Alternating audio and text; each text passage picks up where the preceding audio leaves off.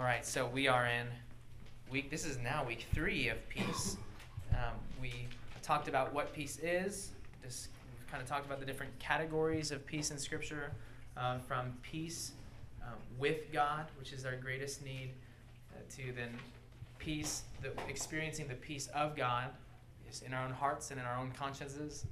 Um, and then we also talked about peace with others, and um, the Lord is very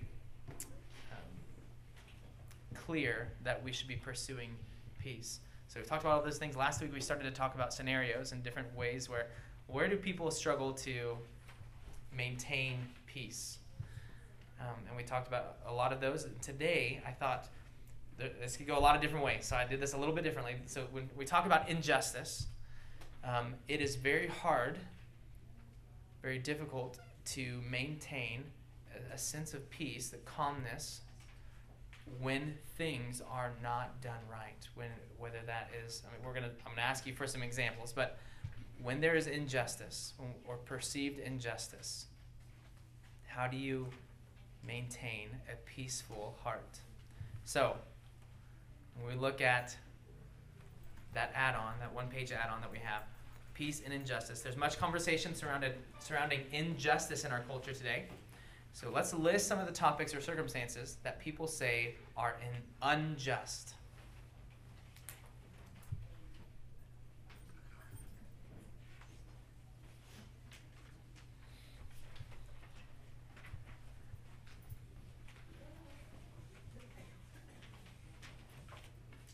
Oh, we live in a really just society. There's justice everywhere we look. All right. This is maybe we didn't need to do this one.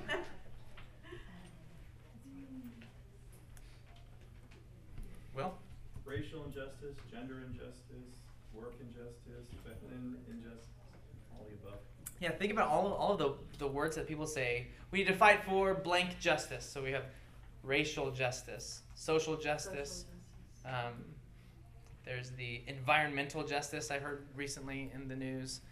All kinds of justice that they're saying, well, the common or the, the current state right now is a state of injustice for this group or the earth in the sense of environmental justice, um, which is interesting. But so we, we continue and, and and then if you think in, in the sense of, well, that's racism or that's sexism, okay? That's ageism, right? So there's this injustice towards those who are elderly or injustice towards a specific race. So there, we can go on and on about those examples.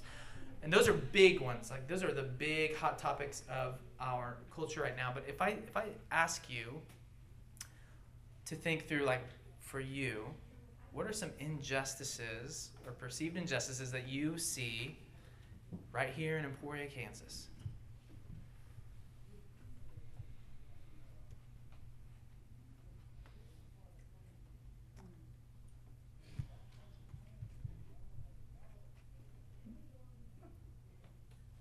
Wow, we're quiet today.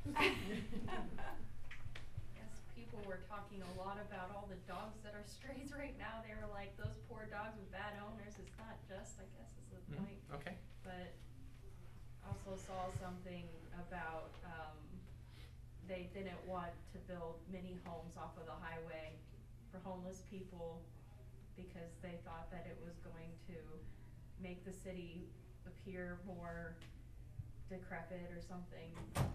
And, but then there's also people on the other side who are arguing that the homeless people aren't helped enough, you know, so Mhm. there was kind of a Yeah. issue there, So injustice in regards to wealth. yeah. Yeah. So that's that's both a national thing right now. It's very big. The elites have this and that and the other thing, and they control. And then even here, race, uh, recently, there's been some issues that's been brought up. Good point.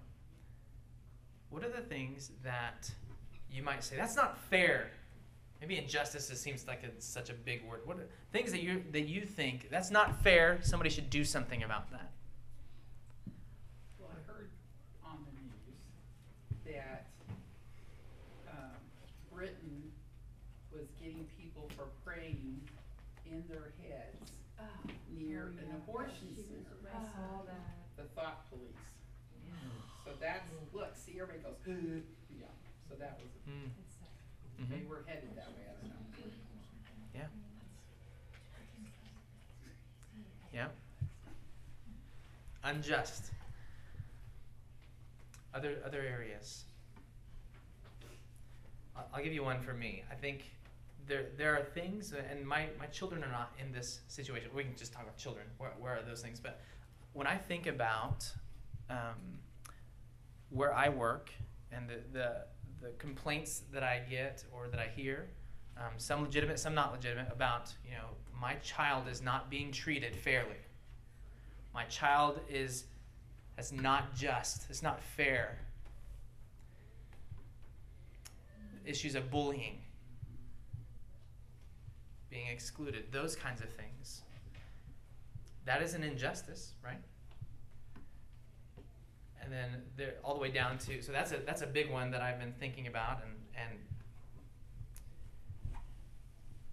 down to smaller, more insignificant things. When you think about yesterday was college football, a lot of football mm-hmm. going on. Your hobbies. A lot of times our hobbies, you know, they're around competitions, and then there are bad calls. There are there are cheaters. There are dirty plays and things like that, and that, in a sense, is unjust. Right? When that happens, it's wrong. I just thought of one common day one. In marriage, um, some people might think that gender roles might be unjust, Mhm. or that I feel like I do all the work, you know? Um, um, I feel that lately because he's been building a fence.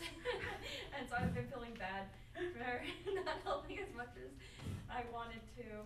Um, but like he, he could have been like, oh, how dare you, you know, be inside the nice cool house all day, even if I was trying my best to like cook and clean and do stuff inside.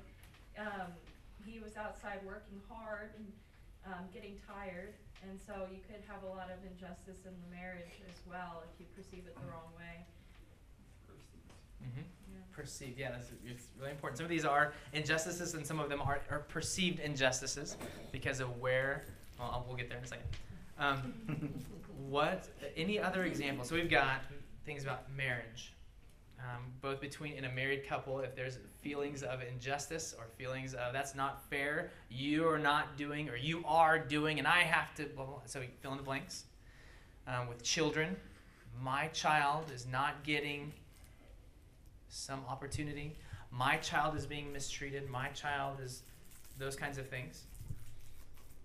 Um, and then we've got the we talked about also about the big national issues that seem to be uh, plaguing the news every time we turn it on about things in the government not being right and just, corruption, all the all of those things. So, what do our cries for justice reveal about us? Or and and here's here's where I want you kind of thinking that way. The things that make me most angry about those things, what does that reveal about our culture? You can talk about let's let's talk about culture first. The things that our culture is really angry about, that's unjust, that's not right. We have to act. What do those things reveal about our culture, first of all? The law is written on their heart, right and wrong, even though they don't recognize the lawgiver. Mm-hmm. That, that sense of justice itself is, is an indication that, that God made us. It kind of reveals where our hearts are Mm-hmm. and what we value. Yeah, so I mean, to I mean, give you a softball. What is it when we have people who are environmental justice? What does that reveal about a culture that is fired up about environmental justice?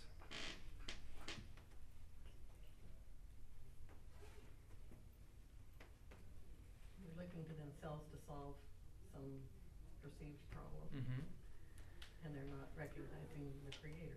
Yeah. Yeah. So there's a is there neglect of thinking about the Creator who made the stuff? Will It was creation worship rather than worshiping the Mhm. creator. it can very easily go to like there's a there's such a value of the earth itself, of animals and plants and things. And first and now we, we kind of don't want to go too far in the way and just say, hey, just dump your oil out. No, we're not we're not saying that. but there there can be this this worship almost of, of the earth and of the environment and all those these people. We're what's wrong with the world. If just people weren't here, then stuff would be better. You know? And that's that reveals something about their hearts. So the heart of a culture who is doing things that will quote benefit the planet at the expense of people when the solutions harm people, we've got it turned upside down. So, what about us? So, so the things, and you don't have to answer out loud, but I want you to be thinking about what are the things that make me angry? When I see something and I say, that's not fair. What does that reveal about us? And it can be a good thing, it can be a good and right thing, and it can also be a wrong thing. So, let's take one of these issues. Let's take let's talk about marriage. Um, Brooke brought up marriage. When if we think about injustice in marriage, who was the one committing the injustice?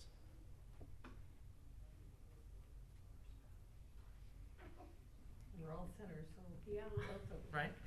So in in them in the moment, my spouse is committing an injustice against me, right? So when I'm crying out for it for justice, that's revealing something about my heart, and we've kind of we've kind of talked about this, and I want to kind of go through for and hit on something for everybody. My heart, I have a desire for a certain set of circumstances or a certain result, and when that is threatened by my spouse, I'm angry. What about our children? So let's say that my child comes to me and says, So and so is picking on me. What should my response be?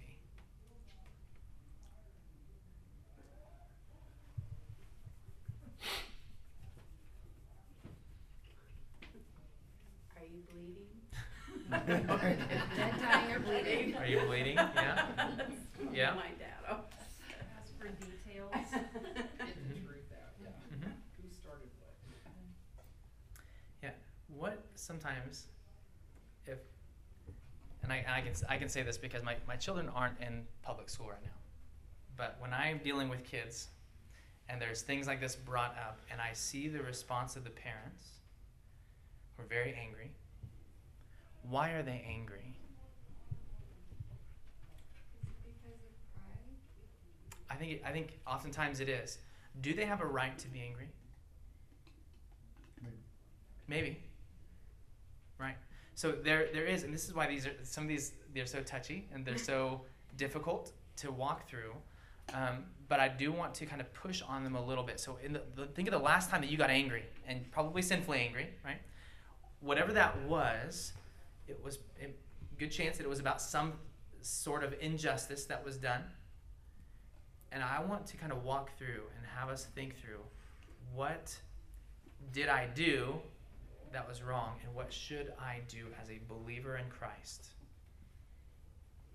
So whatever that topic is, for, so if we're talking about children, and I know not everybody has children, but you you have you see this child that tells you I'm I'm being picked on, so and so's you know pushed me and took my stuff and did you know, fill in the blank, um, and our response is nobody does that to my child, and I, and you and we walk in there and we start you know yelling and say you better fix this and if you don't then on and on and on.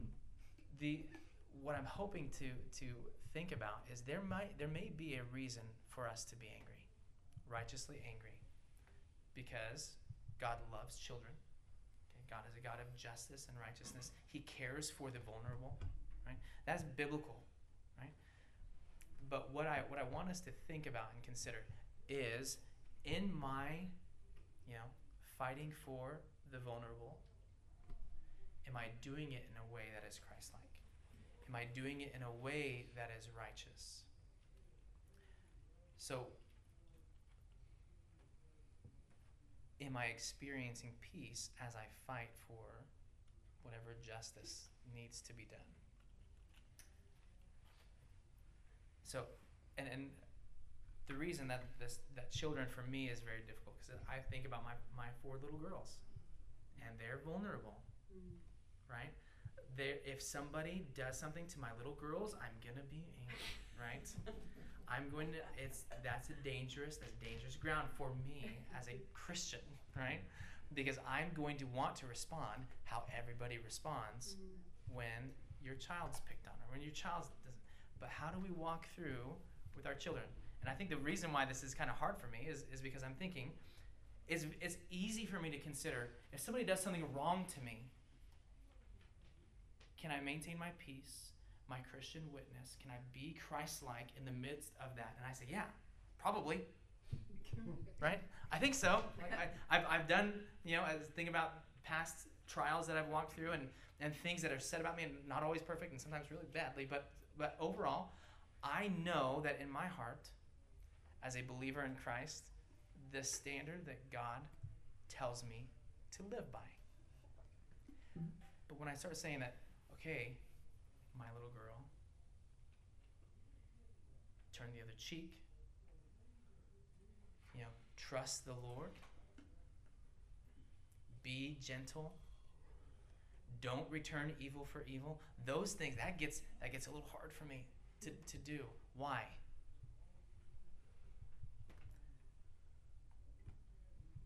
You're protector, and you want to protect her. Yeah.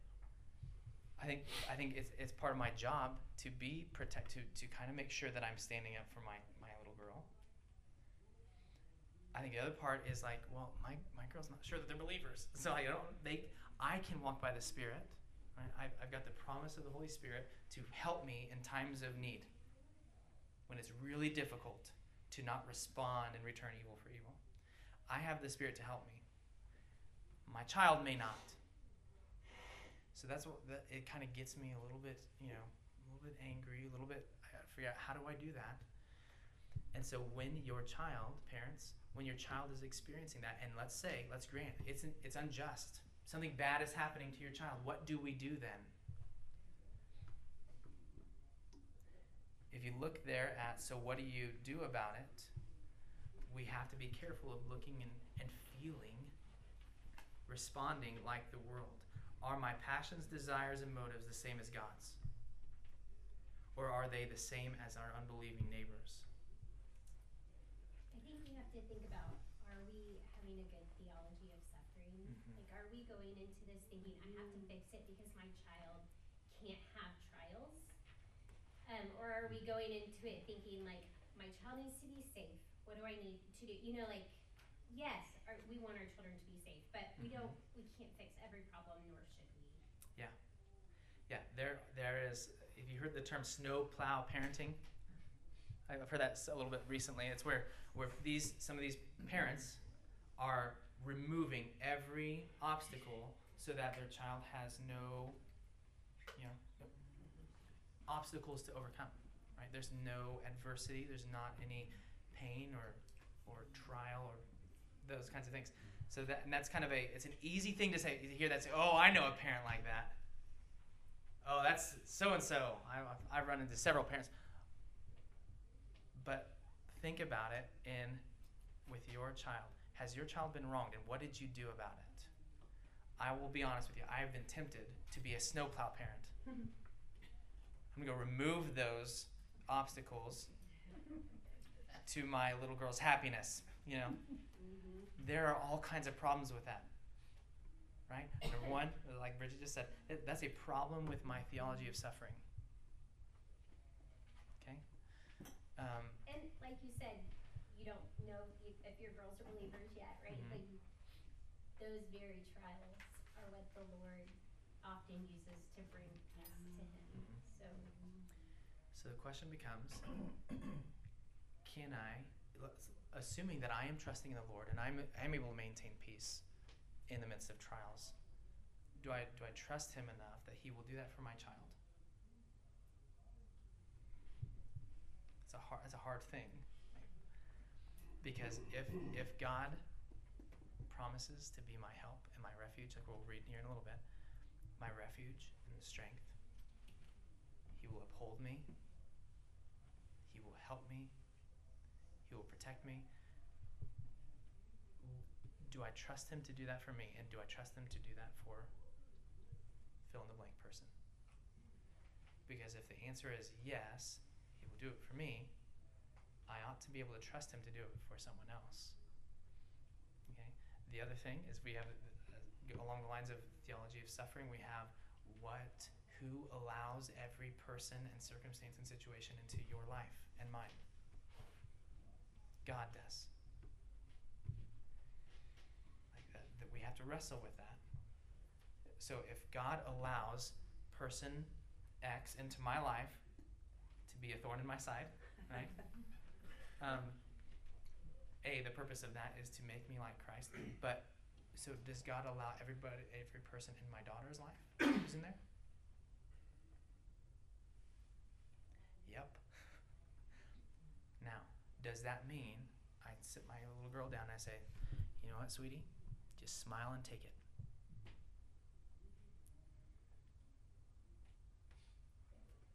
No, That's unjust to her. that's unjust to her.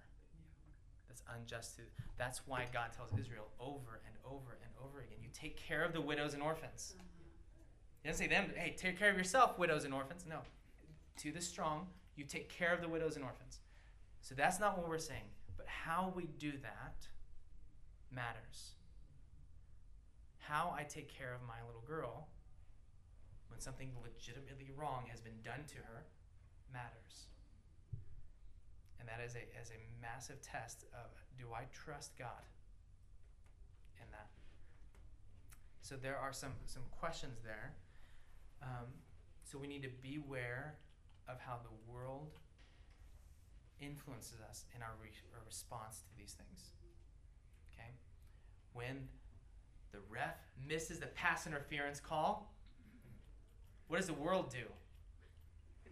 They lose it, right? Is is throwing stuff and cursing and shouting and, and fighting. I mean, there are legitimate fights that break out.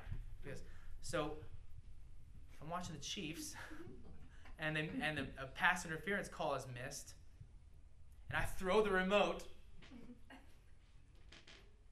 That, that's that's a problem, right? They may have missed the call, maybe, right? But my response to that injustice ought to be way different than the world. So those kinds of things are really important. So beware of looking and feeling like the world. They are driven by their passions and desires. And when something gets in the way of that, anger, right? This how do you handle driving around the car and people fed in front of you and all that stuff? That says a lot I got cut off in traffic. This person's going, so don't they know I'm in a hurry? Right? How dare you just pull in front? Of you didn't even use your blinker, right? Injustice, right? That, that was a rolling stop. You didn't even stop at that four-way stop. I should have gone. Like, there's, there's all kinds of things, right? And those are, in the grand scheme of things, very silly. Right? But those sometimes are the things that make us the most angry. How do you maintain peace when you've been cut off in traffic? I don't know.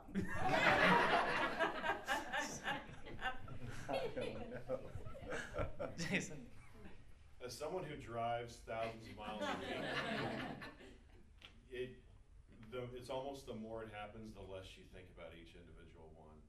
When you, when you, realize it's just gonna happen and there's you getting angry, you making, you know, you making up some sort of scene in, in your mind where a highway patrolman sweeps out of nowhere and gives them a, you get to point and laugh. It doesn't, it doesn't change anything. It's just, Mhm. there's only one driver on the road that you have control over, and there's just one heart that you Mhm. have Mhm. to work on and it's yours. So ultimately, it's just, you gotta, you gotta let it go, not for them, but for you. Mhm. Yeah. It's not good to hold that in your heart. Yeah. So yeah, in that moment, in every moment, we, we should go to prayer, right? That's, um, but I think it's also important for us to start thinking about it now. Like you, you've got to start thinking about it um, beforehand. In the moment, if you've never thought about it, you're probably not going to respond respond the right way. So the next time somebody cuts me off, what am I to think about? The sovereignty of God, the goodness of God, the power of God, what He's doing in all the trials I face. Right? Something else too, I found that when you do it in every little moment, then when the big Mhm. moments come, you have that help, that habit developed. Mm-hmm. Um, trying to combine habit and develop. Yeah.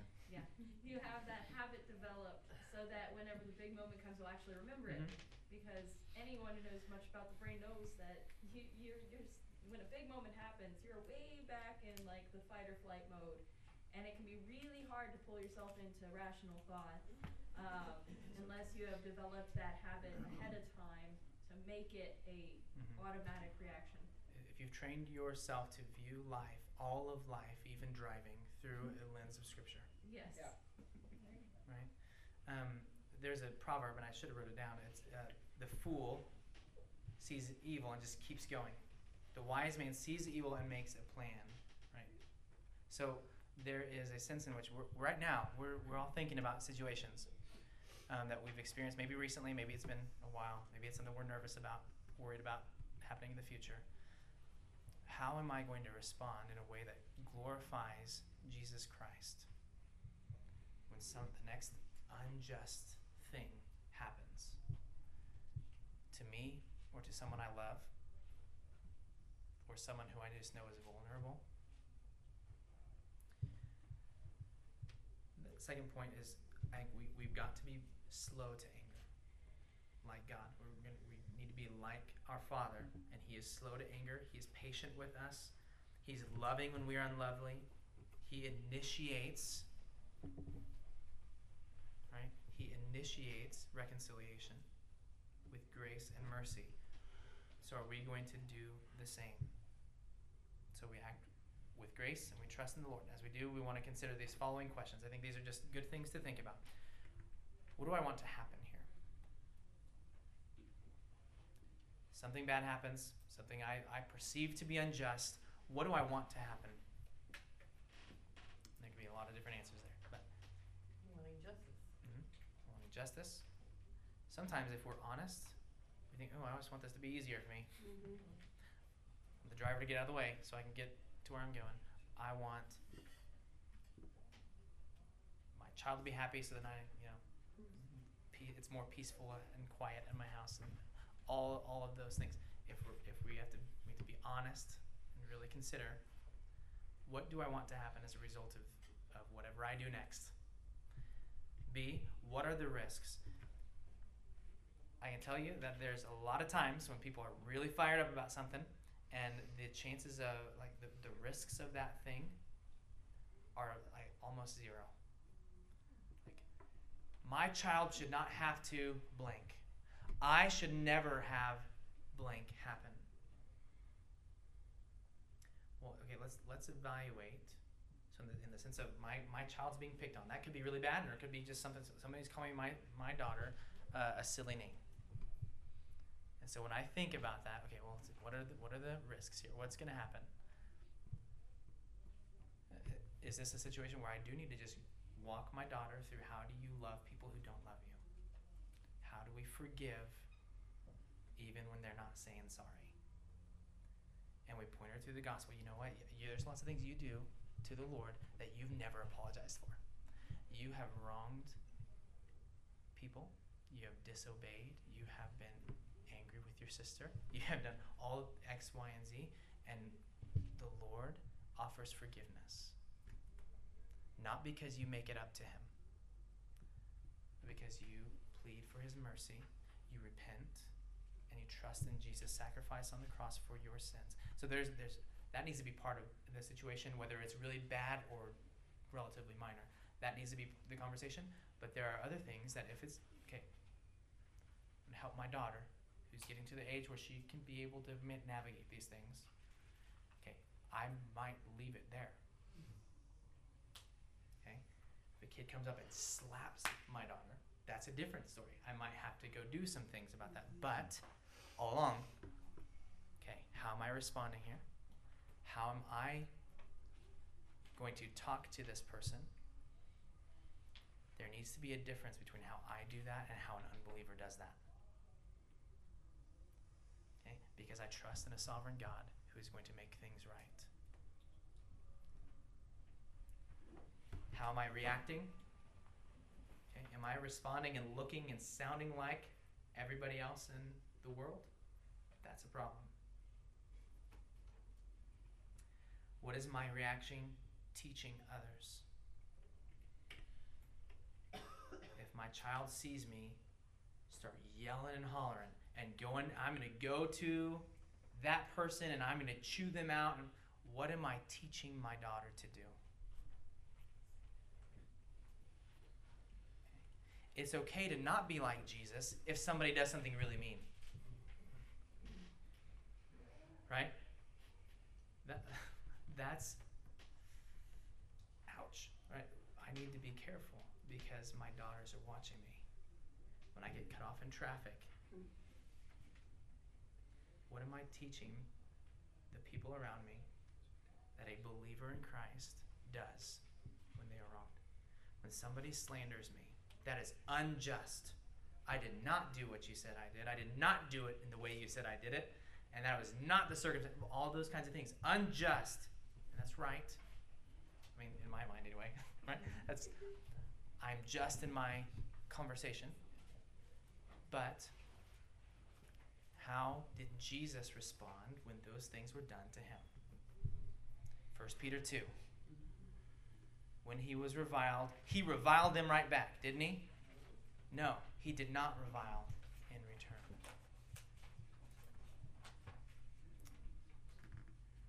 When he was wronged, he did not threaten. And he's the one I want to be like. So how does that what does that mean for me the midst of these injustices that I experience? What avenues can I take to solve the problem? Right? Again, this is not a well. You just got to deal with it because sometimes you know we just want to love people. We just want to be gentle. Well, th- that's true. We want to love people. We want to be gentle, but that doesn't mean we just let all kinds of injustices go. We are blessed to be in a country that has certain laws and protections for people. So if we take advantage of those things and it gets fixed, praise the Lord. If we try to take advantage of those things and it doesn't get fixed, it's either a, a deeper injustice, now what? We still trust the Lord. We still know that He's the sovereign one who is who knows everything about the situation and is with us to help us.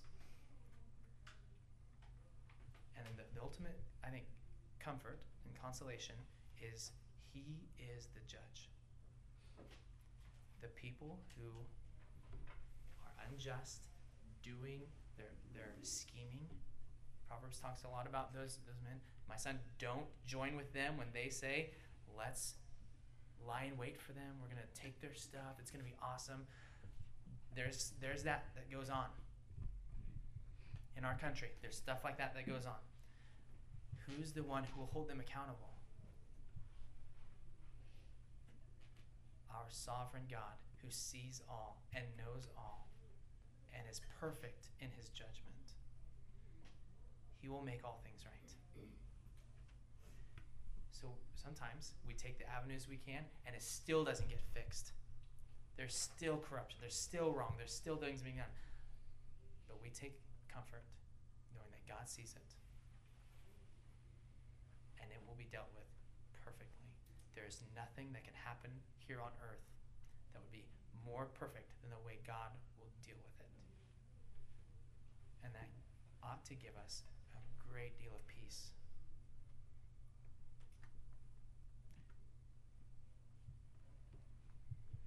A couple other questions that are there. What long term effects will this have on me or on them?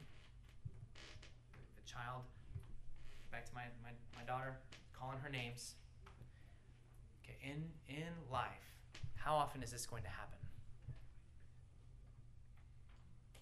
Quite a bit, probably. Right? How often is this wrong going to be done? How long, how many times will she see this? So I, I give her the tools, the theology, and just the way to talk to people, some tools and strategies to help her as she walks through that because it's going to be a long time. If I try and go move those things out of the way, I am not helping her. If I yell at everybody who does something, looks at her wrong, I am not helping her. And then what should characterize my words and actions as I try to navigate this injustice? Humility. Mm-hmm. Mm-hmm. Christ-likeness in both. Yeah.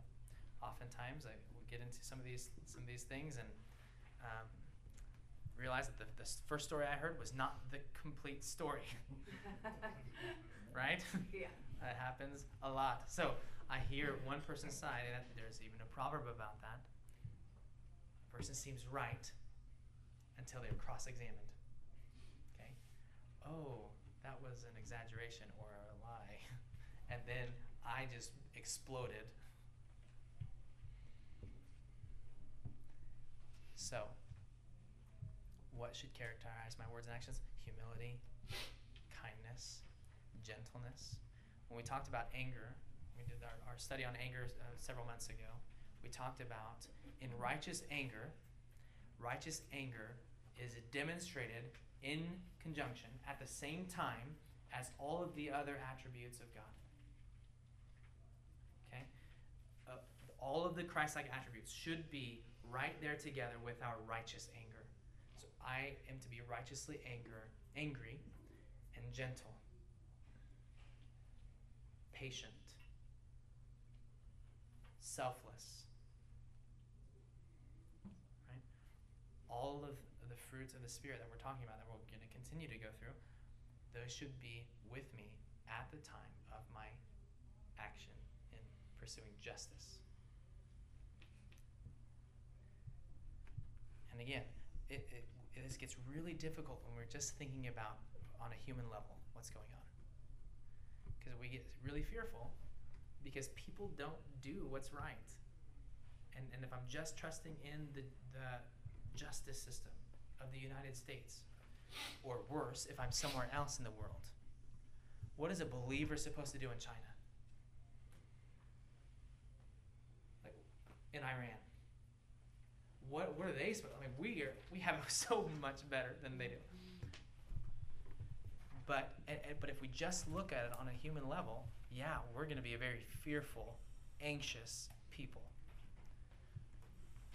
But our God is not the U.S. government, or the police, or the governor, or certain lawyers, the principal of the school.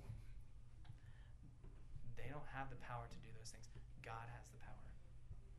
And if I trust and believe that God really is sovereign, He really is in control, He's really doing something good here, even if I don't really know what it is, I may not know before I die, I can trust Him. He's trustworthy. I can have peace in that.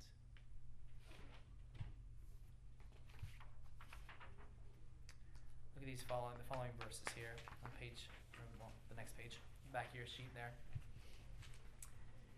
Just some good some good verses. First Peter five, six and seven. This is getting back to what Brooke just mentioned. Humble yourselves, therefore, under the mighty hand of God, so that at the proper time he may exalt you. Now this is preceding a verse that we've talked about already. Casting all your anxieties on him, because he cares for you. Part of you know, we want to cast our anxieties on, we need to humble ourselves under the mighty hand of, of God who arranges and ordains all things. He cares for you. so he's powerful and he cares for you. That's that's a very peace affirming reality. Okay? Humility is a proper response to God's sovereignty, and God cares for me. What will He allow? what will He do? Psalm 16. Preserve me, O God, for in you I take refuge. I say to the Lord, You are my Lord. I have no good apart from you. Then five, the Lord is my cho- my chosen portion and my cup. You hold my lot. the lines have fallen for me in pleasant places. Indeed, I have a beautiful inheritance. I bless the Lord who gives me counsel. In the night also my heart instructs me. I have set the Lord always before me. Because he is at my right hand, I shall not be shaken. By the way, in the midst of all of these Psalms, I mean, take a pause here. Um, John MacArthur's short little book, Found God's Peace, very good. He, in the last part of that book, he lists psalm after psalm after psalm after psalm, and you just hear the psalmist, usually David, what are the circumstances he's walking through? They're very painful, tragic, bad circumstances. And and so what is he doing? We should do that, right? Here, sometimes his life is being threatened, right? He's got people who want him dead. And what is he doing? He's he says, "The Lord gives me counsel. The Lord is my refuge." We'll read uh, here in a little bit. Um, I've set the Lord always before me, even in the midst of this terrible thing. Because he is at my right hand, I shall not be shaken. Therefore, my heart is glad, and my whole being rejoices. My flesh also dwells secure. For you will not abandon my soul to Sheol, or let your Holy One see corruption. You make known to me the path of life. In your presence there is fullness of joy. At your right hand are pleasures forevermore. Psalm 18 I love you, O Lord, my strength. The Lord is my rock and my fortress, and my deliverer, my God, my rock in whom I take refuge, my shield, and the horn of my salvation, my stronghold. I call upon the Lord who is worthy to be praised, and I am saved from my enemies. The cords of death encompassed me, the torrents of destruction assailed me, the cords of Sheol entangled me. The snares of death confronted me. In my distress, I called upon the Lord. To my God I cried for help, and from his temple he heard my voice. My cry to him reached his ears. Psalm 18 is a really good one for that. He, he describes the, the trouble, then he describes what am I doing about it? What is the Lord doing about it? In fact, I'll go ahead and just read that second part there that I apparently forgot to paste in. So Psalm 18. 46. The Lord lives, and blessed be my rock, and exalted be the God of my salvation. The Lord who gave me vengeance and subdued peoples under me, who rescued me from my enemies. Yes, you exalted me above those who rose up against me. You delivered me from the man of violence. For this I will praise you, O Lord among the nations, and sing your sing to your name. Great salvation he brings to his king, and shows steadfast love to his anointed, to David and his offspring forever. So, that whole proverb, that whole psalm is of David talking about the trouble that surrounds him. But he's trusting in the Lord. Psalm 55 But I call to God, and the Lord will save me. Evening and morning and at noon I utter my complaint and moan, and he hears my voice. He redeems my soul in safety from the battle that I wage, for many are arrayed against me. God will give ear to and humble them, who he is who he who is enthroned from of old, Selah, because they do not change and do not fear God. And then 22, skipping ahead. Cast your burden on the Lord, and he will sustain you. He will never permit the righteous to be moved. So in all of those those times when it's very difficult, we have maybe time for one more scenario from last week. Um, we trust the Lord. We think about the Lord, and it's really important to do that ahead of time. Like right now, when things bad things happen, injustice is around me, who is the one that I'm going to think about? Whose purposes, whose kingdom, whose desires? It ought to be the Lord's. If you want to experience peace, that's who we need to think about. That's who we need to pray to.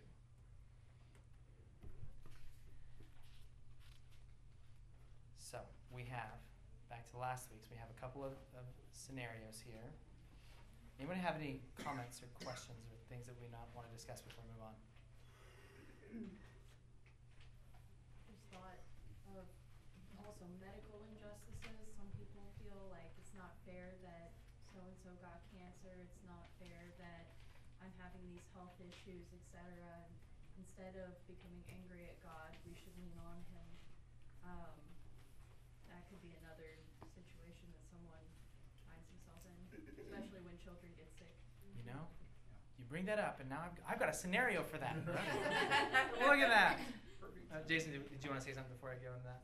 Oh yeah, just uh, I think for a lot of people, survivor guilt Mm. is a is another. It's like, why did this person die and I didn't? Mm-hmm. And I think that just goes to, you know, God has a design and He has a providence, and you don't know what His plan for you is. Those were the There's no way days to- he marked out for that person. Yeah. Yep, that's good. So peace and with health. Veronica, this is page four of your handout, by the way, of- from last week. If you still have it, I'll read it to you. We'll ask a few questions and we'll we'll close it out. She's very health conscious. She's very careful about her diet, workout regimen, sleep schedule, etc. She has strong opinions about everything from essential oils to preservatives, dyes, and processed foods. She has regular physical exams plus extra visits to the doctor whenever she feels an unusual ache or sees a new spot or wrinkle that shouldn't be there. Veronica's recent blood work and DNA testing revealed markers for several types of cancer. She has become overwhelmed with fear and is driving herself to exhaustion with her tireless research and worrying. How do you counsel Veronica?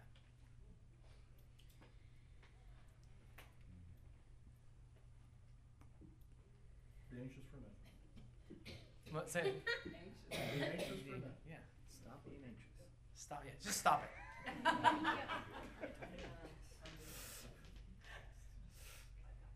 Jesus says you're not going to add a day to your life by worrying. Mhm. So eventually, in a gentle way, hmm we got to get there. Yeah. So that we, she is the, the problem with her behaviors is one of the first questions. She's worrying, right? She's anxious about it.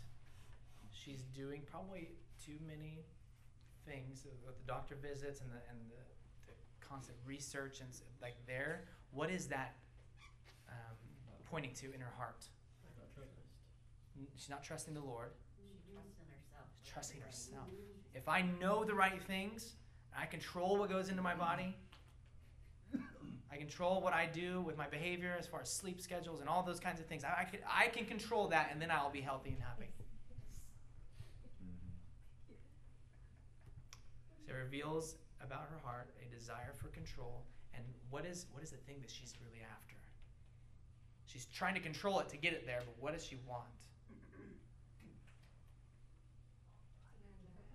Long life, to not die, yeah, to be not just to live a long time, but to live a long time in optimal, healthy condition. Okay, that's idolatry. If it drives her to do all of the things and then drives her to worry.